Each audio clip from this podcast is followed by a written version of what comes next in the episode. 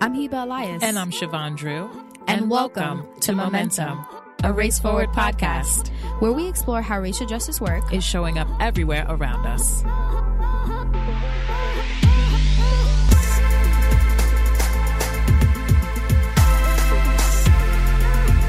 Welcome back to Momentum, a Race Forward podcast, everyone. I'm your solo hostess, Siobhan. My co host, Hiba, is on sabbatical. You know, I say that in a pleasant tone, but really I'm hating. I would love to have a little time away too, but I am actually, I'm just going to throw one up for Hiba and say, I hope that your sabbatical is refreshing. I miss you, but I also am ready to rock out the episode I do want to acknowledge that we are hitting one year of the pandemic. And I know that that was emotional and is emotional for a lot of people. And I just want to acknowledge that, you know, for, for everyone who can hear my voice at this time and everyone who's reading the transcript or however you are tuning in and tapping into this podcast, I want to encourage you. Um, I want you to know that you're not alone you know if you feel stressed if you feeling if you're feeling the loss and i really hope that we can come out on the other side of this with a better stronger plan for how we're going to support each other whether it's via government or you know the mutual aid and all of what people are doing now. I just hope that we come out of this um, with more learnings and more of a supportive society set up than we went in so I really tip my hat to everyone who's pushing for that to happen. Race Forward specifically is committed to that type of work as well. We do work on racial justice and racial equity through research, through practice. So, if you've ever gotten involved in some of our trainings or our long term cohorts where people empower themselves around racial equity and changing institutions, we really are committed. Shout out to everyone at Race Forward. There's so many different areas of work that people are working on, and proud to know you and appreciate you. Speaking of Race Forward's work, Race Forward held an event. It was called After the Inauguration Mobilizing for Racial Justice. And it was part of a three part Race and the Movement Forward series that was focusing on discussing the Biden administration's first month in office and analyzing the steps that have been taken so far in crafting federal policy to address urgent racial justice priorities. The conversation was led by our team members, Leah Obias and Jewel Stewart. In that event, they were joined by Ramaya Davis, a student organizer with DC Girls Coalition, Dr. Amara Enyia, Policy and Research Coordinator for the Movement for Black Lives, Connie Huynh, Healthcare for All Campaign Director at People's Action and National Chairperson at Affirm, Alejandra Pablos. Alejandra is most well known for the hashtag Keep Ale Free campaign. So here's a clip you can find the full event on our Facebook page and watch it there. The link is also in the show notes. So let's check the clip out.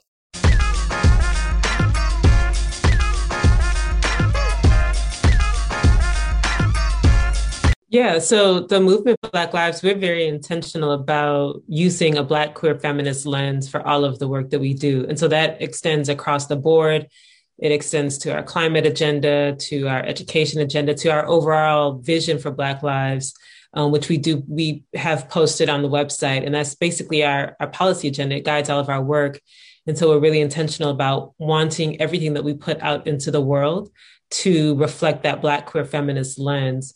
As it relates to the Breathe Act specifically, we know there's so much of this that's related to particularly women of color, Black women. So when we talk about ending no knock warrants, right? So much legislation is about banning no knock warrants just in drug cases. But we can now think about Breonna Taylor, who till today, and, and one of so many, but Breonna Taylor is the, the name that comes to mind when we talk about ending no knock warrants completely. Sandra Bland. I mean, these are ending cash bail, the fact that folks are sitting in jail just because they could not afford to get to pay to get out where you have a system that prioritizes those who have money, it prioritizes the wealthy. And so we think of, of Sandra Bland's name comes to mind when we think of our push to end cash bail. But just thinking about Korryn Gaines, thinking about how, I mean, there's so many instances around the country of how Black women have been, have really borne so much of the brunt of this country's obsession with incarceration, with policing. In Chicago, we had Rekia Boyd killed by a police officer, so many instances. And so we take all of that and it informs the kinds of policies that we craft. And it's part of the reason why we're so unequivocal in our push, why we're not content even to say reform. Like, no, I mean, it's the common term, the common terminology, but that's not what we're that's that's not our our end game it's not reform i mean we the, the spectrum of this state as it is and abolishing prisons it's all part of this work of recognizing that there is a better society that we can build. And so even as we drafted, as M4BL drafted this legislation, and it's really, you know, we say we have this radical lens, but it's because we have a vision of a society where we are not destroyed and harmed by the systems that we live within or the systems that we live under. And so that vision we know is informed by our experiences, particularly as women of color, as Black women. And so it has to show up in the policies that we put forward. So that's how we make sure that what we're putting out there is specifically, I mean, it's if it benefits us, other folks will benefit, but we, we want to make sure that a Black queer feminist lens is sort of at the core of our work. Deborah Gore Mann is Greenlining's president and CEO, where she oversees the organization's finances, management, governance, and partners with staff and board members to develop programs and policy strategies to advance racial and economic justice. She is the third leader in Greenlining's 26 year history and the first woman to lead the organization. Prior to joining, Deborah was the executive director of the San Francisco Conservation Corps, America's first urban municipal youth corps. She was also the managing director of Oakland Rise, a professional women's basketball club created to advance and provide a resource for women in sports. Deborah has an engineering degree and an MBA from Stanford, where she was the only African American woman in a class of 300 graduate students. She has worked across private, public, and political sectors to uplift low opportunity communities with funding, team building, and financial resources. Gore Mann was raised as the middle child of a biracial, military, first generation immigrant family. She was one of the first in her family to go to college and part of the first generation to receive a basketball scholarship for women student athletes at Stanford. All right, Deborah. Hiba thinks that I'm cerebral, so she would want me to start by asking you, she would want to know where you grew up and what your feels are about how you grew up and if your family influenced your choice of career trajectory. Yes. So I think what's interesting is I'm biracial. So I'm Japanese and black. Uh, my father's black, my mother is Japanese. I think that's interesting, and maybe why Hiba thought it would be intriguing is particularly where we find ourselves in COVID with the AAPI community. You know, all the racism that's happening with the AAPI community, and then the racism that's happening with the Black community. And as I sit in the middle of that intersectionality, and now it's March and it's Women's History Month, so I think I'm in this trifecta of why, you know, what's important to me and how I've sort of developed. Um, and I would also add, you know, so that that that allows me, I think, to have a perspective. So I've I've written blogs and been, especially in the AAPI platform, and talking about the the role of communities of color and how we can be comrades and allyship, even though we may even in some cases be hurting each other. So I think that's one perspective that's interesting. Uh, and then in greenlining itself, you know, it's uh, we just celebrated 28 years, and it's always had uh, a male uh, as a CEO, and then um, uh, and it's been men of color. So to have a woman and a woman of color is particularly courageous and bold for the organization. So you know, I do always, uh, as I would ask my staff, to just bring our whole selves to the table, whatever that means for you, um, and not be in fear of imposter syndrome or being politically correct or being super woke. Like just be your ethnic, multi ethnic, multi-ethnic, multi-religious, multiracial, multi-gendered self and that we can build community that way. Oh, I love that because I'm a person who likes to interrupt. So now that I can be my full self. There you go. There you or go. whether I like it or not, I just do it by accident. So um, I'm going to interrupt just to ask you are you comfortable sharing where your folks are? Like, where did you grow up in the States um, and a little bit about your youth or what set you on the path you're on? So my father was in the military. And so, as is with military families, when they travel a lot, they're in different countries. So he was stationed in Japan in a very if you know if any of the military folks who have been listening okinawa is a big military base in japan and so he meets my mother um, and he speaks as, you know, black male in the Air Force. So he's in that branch of the Air Force. He speaks um, four or five languages.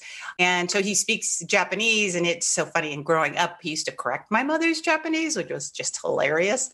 Um, and so they, you know, they meet and fall in love. And, and the tragedy of this, though, is that, you know, my mother's side is just completely appalled that she would want to marry an American because you know now we're kind of in the 50s and 60s so you're not that far from pearl harbor and the war. And e- even in california we had japanese internment right? So there's big american you know racism and then african and then a negro at the time right a colored person so my mother was blackballed from her family. And then my father's side, they were equally just horrified that they that he would marry uh, somebody who wasn't American and who you know who was Japanese or Asian, or in that time, you know, it was Oriental. So you had colored and Oriental. So now fast forward to the language we use now. So, you know, they were both just very committed to love because you had to, you know, really overcome your family issues. So when we come to the United States, we then are going back and forth Japan and the United States. So for my first three, four years, all my pictures are very much Japanese. So I really felt like a little Japanese girl. Then we, when it was school age, we came to the United States for education, mixed race with Japanese accents. I mean, it was just all bad. It was all bad. So um, we stopped speaking Japanese in the house because we were you know now all the race that all the racism and so we you know very much socialized um, to accommodate the american system. So you know that gives you some context of the things that both my family sort of overcame and then me personally and, and that whole journey. And so when we were in the states though we came to tacoma seattle area.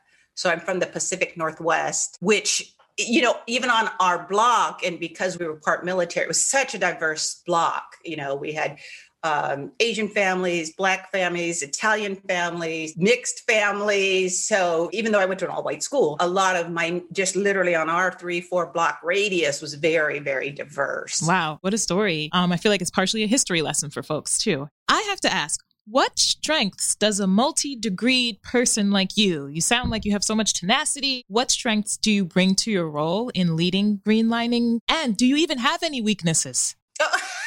Hilarious. Of course, we all have weaknesses.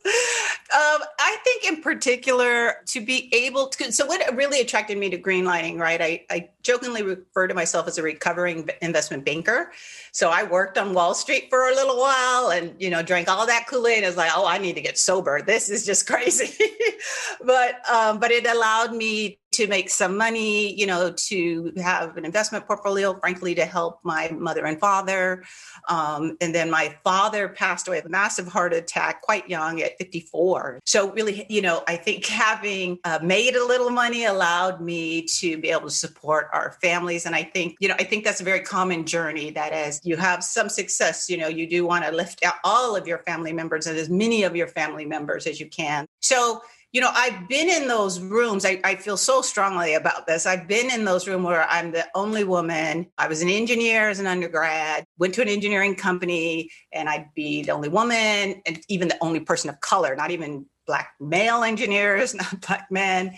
And then um, so wanted to always hold myself and carry myself in a very dignified way so that Oh, and smart and hardworking and all of the adjectives that go with that because I knew that in some cases I would be the only one they'd be exposed to. So I always felt that, you know, I needed to work really now, probably the patriarchal model for all women. And I have now sort of realized that the Japanese side was also very strong in assimilation. You can maintain your culture at home, but you didn't boastfully, you know, project it in the workplace or and then the oddest thing was so I go to graduate school, which by the way, a white male mentored me. He went to Harvard, really wanted me to go to Harvard, like sent me on an all paid expense trip. And so I was like, oh, I guess I'm going to graduate school. I wasn't thinking about graduate school. And when I got back into Stanford, I went to Stanford. And in our class, how unusual is this? There were somewhere between 18 to 20 women, Black women, who were accepted, and nobody came that year but me. So in my graduates, my MBA class, I was the only Black woman in my class, 300 plus. Now I think they're almost up to 400, but out of the 300. So it wasn't that they didn't let the women in. They went to Wharton. We all had gotten into the same, I too got into Harvard and I got into Wharton. I got into Kellogg. Everybody else went somewhere else. So I show up at Stanford. I feel like I always had to be ready because people wanted my perspective and, you know, oh, what does the Black woman think? I think the ability to see multi different groups in a common way and to bring that together and push it forward it has just kind of evolved in me as you know this core strength that i can do you know almost like i call it a, a bit of my superpower to be able to like see that point and that point and put these two things together to make it and then the weakness side of it is sometimes you know you you you feel that burden and then um you know, when people are like, you're just not doing enough. And I just go, you know, the fact that sometimes that collapses me is just like, now, wait, you know, you know that you're good. You know that you put in the work, you know, but it just is this vulnerability. And maybe that's being a woman and being, you know, the positionality of that. I, I just always struggle with this. That part I you would think, you know, now 60, I would be able to balance that, but it's still a very much a a weakness that I I have now at least recognized it and said, okay, hold on now, just you know, let that go. They they let it go. They they have an opinion. It's not your opinion. So well, thank you for that vulnerability. Your organization's name, Greenlining. Do you want to start with telling us about that name or telling us about what redlining is, which seems to be the opposite of what greenlining is. How would you want to approach it? I, and you know, that is, that's a, a bit of a history lesson, right? That the term redlining goes way back to actually the 50s, 40s, and 50s when the US government, you know, we were coming out of this huge recession. It was actually the Depression and there were no jobs. It's just going to sound so much familiar to where we are today, but there was no jobs. So the government said, "Oh, we're going to put, we're going to do these, you know, the New Deal." So there were jobs, work jobs uh, that they called the conservation, the corps, the civic corps, and then we're going to provide housing. Right, that there's going to be this FHA, the Federal Housing Agency, and at the time, this is what's so crazy that very elite few could buy houses. The mortgages were only five to seven years. So you had to have this huge down payment and these huge mortgage payments. And the FHA gets established and they say, look, will government back this? So that the bankers, right, they're like, oh, well, I, that's too risky. All these people who are out of jobs, but they wanted them to have homes. So FHA set up by a government says full faith in government behind home loans stretch those home loans out to 30 years.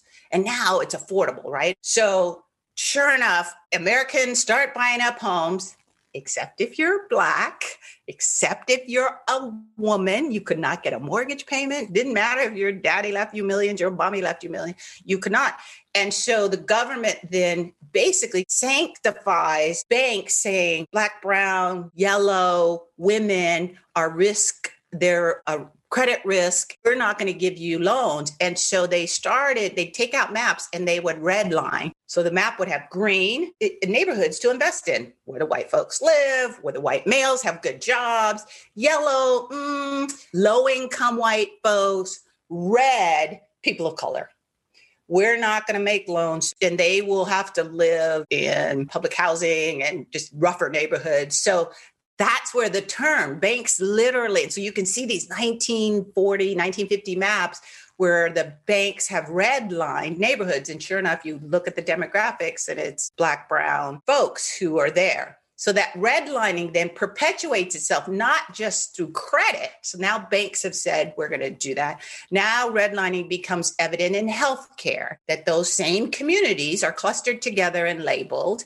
And then now it becomes evident in jobs, in, in transportation. Bus lines don't go through that neighborhood. So now redlining is this almost capitalistic, um, built in racial supremacy model. And so, greenlining, then, you know, our initial founders doing sit ins and demanding banks to make these loans so that people of color could own homes, but not just in these you know, ravaged neighborhoods, but anywhere. And so greenlining evolved to be that answer to redlining. And then now, fast forward to COVID. If you take a COVID map, it looks like a redlined map because those same neighborhoods, right, they haven't been invested in the generation that did buy houses were devastated by the subprime market in 2008. So the homes we did lose, we lost. And now COVID then sort of has that same, the vulnerable population based on health outcomes. And now we're like greenlining more so than ever before is what we're trying to build. I'm so happy because I feel like it helps the listeners because everyone's at a different place in their journey, understanding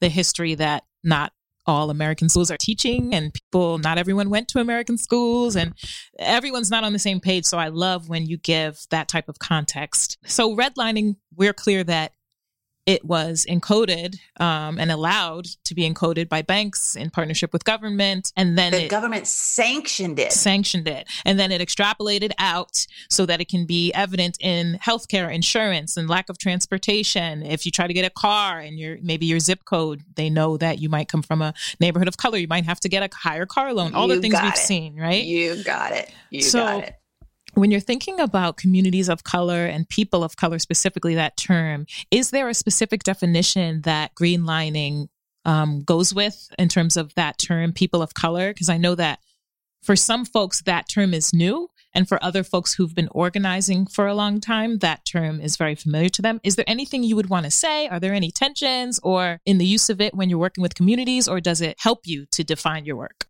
I think what you're getting at is so right on that it's an evolving term, right? They used to say, you know, colored people and they meant black people, but colored also included Latinx, Asian Americans, and, and even within the Asian American, you know, from Korean to Pacific Island to Japanese to Chinese to like even within that. So so now I think these terms are meant to embrace a larger group. And so used to be minorities. So it's intended to mean those communities that are non-white. That was really helpful. I love that phrase, embracing term. Okay, so for greenlining, in the work that Greenlining is doing, is it more of a federal focus largely? Is it a state and federal focus in terms of policy work um, specifically? I would say that it's really grounded in community. We will go to the community and say, what are the barriers keeping you from, oh, well, you know, credit or I don't, no intergenerational wealth to hand down. So we, it's localized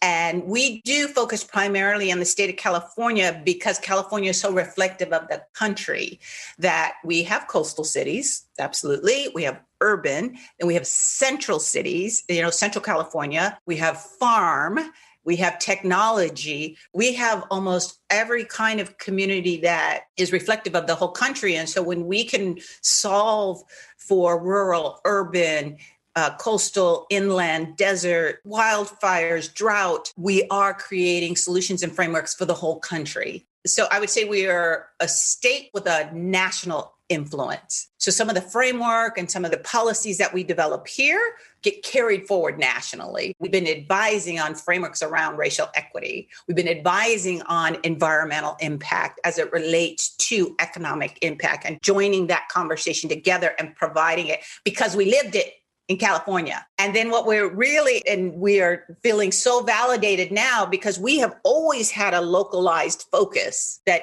it didn't matter if we were, you know, on a coastal community of color or an inland or a farm community, we had localized it. And now the movements are very local. This leads me to a question that we somewhat touched on earlier, but we could probably go into more. For myself, um, coming from an immigrant family that's from the islands, in our family, for example, we have Jamaican Chinese people, and we grow up with mixed race people being, I guess, common in your family.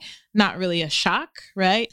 But also, like, you're also black. I run into people a lot that they get disheartened when they see intra racial conflicts. They're dissuaded from joining into movement work because they maybe don't believe or haven't been exposed to black, Asian, solidarity work more broadly. Can you talk more about what's happening there and in Chinatowns across the country where folks are concerned about the Asian community more broadly, the Asian American community, and they're suffering over what the past administration did in terms of blaming solely this virus on China and then using it as a way to kind of stoke racial fear and hatred against Asian folks.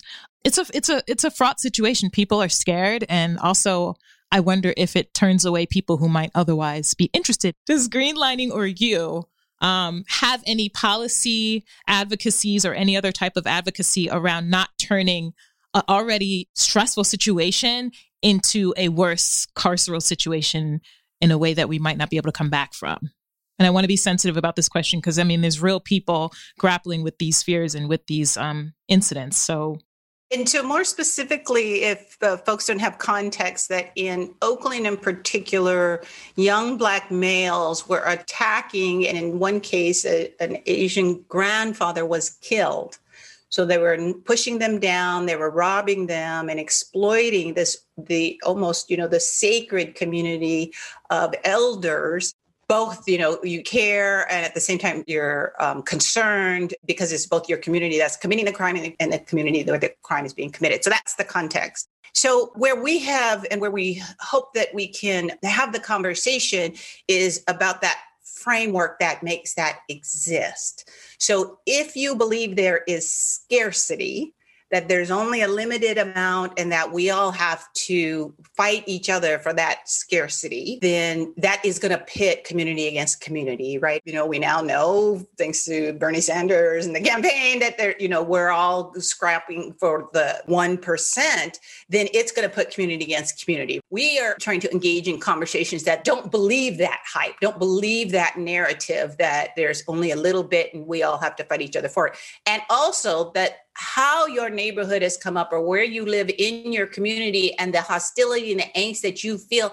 that makes it so that you think you need to go knock down or rob or uh, an Asian elderly is also part of the the narrative that you've bought, right? That I believe that the Asian community is doing better than the Black community, so I'm just to go take it. And that, in and of itself, for the Asian community, they'll tell you too. You know that that model citizen. Look at the Asians did it. What's wrong with the blacks? Is intended to pit us against each other and that the asian community themselves are you know dealing with how to have their own and stand in their own identity and their intergenerational strength. So once you start to have that dialogue you know the victimization is like yeah why is the the black community believing they need to go as opposed to you know go to city hall and go to banks and go to the governor all right. Instead, I'm going to target my Asian neighbors because I feel that I am being impacted. So look at what has created those of us who feel we have to you know attack or or steal or take what we believe because we have been so deprived because it's so unsafe for me just to walk the streets as a black person at night or because it's so that i live in a space of fear so it's okay for me to create fear. Like there's so much of that then when you start talking about that then we are in common space. And so we came out right? We didn't want the police there that we were going to take care of each other. We were going to stand on each other's corners and we were going to create visibility that black and brown folks were standing with our asian friends. And then it started ratcheting down. We are building on the idea that that thing that created this animus and this hostility is the thing we all need to push against, is the thing we need to change, not the individual, right? Back to that rugged individual. We need to change those Black boys. No, we need to change the system that makes those Black boys feel that way. Or, you know, the Asian community. We need to support our Asian communities who are, are also feeling the people spitting on them and calling them names and crossing the street. People are viscerally, not just the Black community, white community in particular, uh, ostracizing them and you know how can we support that effort? So you know it's the same kind of redlining all over. The circumstances of which people live in that then create the desperate actions. There's a missing healing, there's a missing care and love for the community that's been driven out. And the more we can pump that back in, I think the more solutions we can create. Agreed. And also, there's a missing shared history, I'll say, like how we started this question with just noting that a lot of people don't know about Black Asian solidarity in this country and the history of it. Also, I've found that a lot of my friends don't know about um, like the history of how Chinatowns can even be created, or like the history of discrimination in this country that people get together and maybe this is where they're allowed to live and they do what they can to build that community up. Um, and then that community might get pitted against another community that the same thing happened to. Chinatown shows up originally as a red line community that the banks weren't going to lend to them for and so they had to rely on each other to feed themselves and then support the community at large. We we had a vigil after the george floyd last year and angela davis you know she lives in the bay area and she came and spoke so we were so honored and and she spoke the brown community was coming out on behalf of the black community. So she spoke and said you know when she was incarcerated when the uh, fbi and the cia incarcerated her the latin mexican the hispanic community came out and supported her. But she said, my Latinx sisters, gay, straight. She said that community that came out and helped me through the false imprisonment that she had. And it was just this the communities have been there for decades, for decades and decades. Internment in the Bay Area, when the Japanese were being interned, it was the Black community who made lunches and dinners and took those meals to the Japanese community, right? And though they were stripped of their homes and of their property, and Black community said this is not right, and we we will go feed this community, right? All these stories that you just you don't ever hear about, where we had to look out for each other because the system was just such a tyrannical system. I hope that for some folks who are reacting to this, I hope that they can maybe try to see it as an opportunity to build long lasting and enduring relationships between the communities in which you live because the reaction right now is one thing. But if you can start to get involved with whatever movement work in your community long term, then I think folks will have more relationships to build on when things aren't so great. I want to ask you, since you mentioned that you have state level work that Greenlining is doing. Can you talk about any state level policy work that is front and center for Greenlining right now? There are two really big ones. So the Green New Deal, in some circles, that's like misunderstood and hijacked to be this very negative thing. But we're definitely pushing policy around linking environmental equity with economic equity, that they go hand in hand. So we have this California Green New Deal coalition we're putting together. And a lot of that language now, because we've had a change in administration, is getting moved forward because we've done, right? Years of work on it. And here's what it would look like and how you, you know, change that narrative. Then the other big piece is that we are just fully supporting uh, Office of Racial Equity. That it it's stand it's we're standing up an office to the governor's office that's as strong and independent as the attorney general. It needs to be independent so that each governor can't just, you know, toss it out and that's just like the attorney general, you know, is an independent, is a lawyer for the whole state. We want an office of racial equity that provides every day somebody wakes up in that position and says, are we, what are we doing? How we're spending our money? What's the legislation we're passing? Who's being elected? That solely focuses on racial equity in order to sort of tear down the systems. Thank you. Is there anything that you'd like to say about how disability figures into the work that Greenlining is doing, given that, given that um, social media, especially, uh, but digital media in general, has allowed people more platforms to share their experiences around disability and also to advocate for themselves, like folks who have struggled to be heard in a system that, as you said, marginalizes large groups. I, I, this is another story I think we'll take for granted when you address ableism. So, uh, you know how when you go on the sidewalk and there's, the, you know, there's the cutout that the sidewalk has a little ramp. You don't just step off the curb, right? There's a little ramp there. If you go to the airport, there's stairs, or you can take a ramp. All of that was initiated by Americans for Disabilities Act, right? So the ADA created at the time, you know, any time it could be 10 to 12% of the population, but I guarantee you all of us use those ramps. All of us use those easements because it created a greater good. So when you take into account, and then in when you least expect it, if I break my leg, oh, I'm so glad there's a ramp.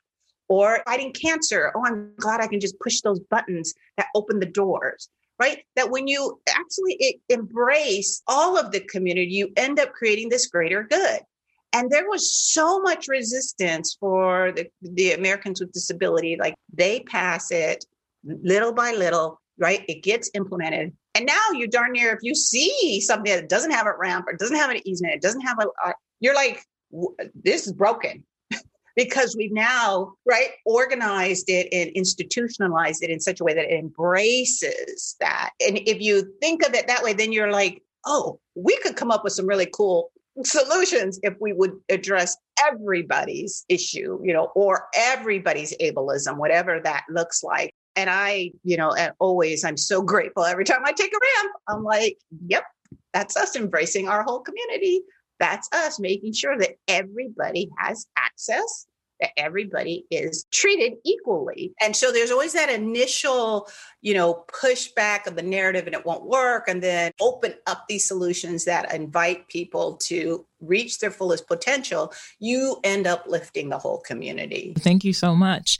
I want to check in with our producer. I think we've covered so much. Producer, should I ask Deborah for her, like where folks can find her online, like her social media, or what are you thinking? Says yes. So we made perfect time. So, Deborah, tell people where they can find you for sure. If you're at Greenlining on Twitter, Instagram, I would be remiss if I didn't also say we have a big summit that comes up, you know, May 5th and 6th. And at our Racial Equity Summit, our keynote is Isabel Wilkerson on her book Caste. Um, we do Equity Labs, which is where you can actually get in small groups and learn how to apply racial equity in your workplace and, and policy work and movement work. We have a plenary where we tackle certain issues. Last year, we did criminal justice justice and we had the progressive uh, attorney generals come in who were making changes in their state. So it's a it's a very interactive summit. Go to greenlining.org. I would really really recommend that you attend you'll get in community with folks who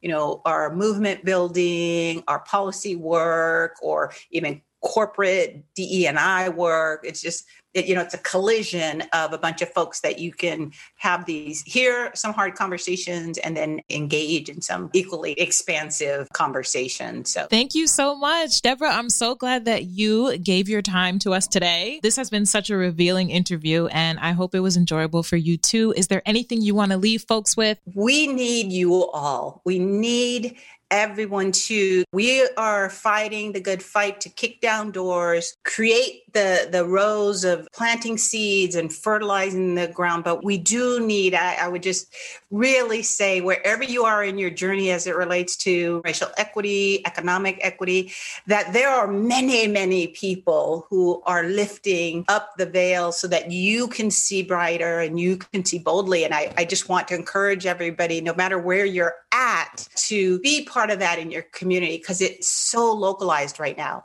it's local, local, local, local. If you do something local, I guarantee you it'll connect you to something regional that'll connect you to something national. So, so we're we're doing the work on behalf of each other, and I just want you all to step in and, and step forward. Thank you so much, Deborah. I think we did an amazing job. Thank you too. Good luck and good work, everyone. I want to thank everyone for joining us on another episode of Momentum, a Race Forward podcast, and invite you to please follow us on social media. We are at Race Forward on Facebook, on Twitter, on Instagram. And please also rate and subscribe and tell a friend that they can subscribe on Apple Podcasts, Spotify, and now Pandora. Thanks again, guys.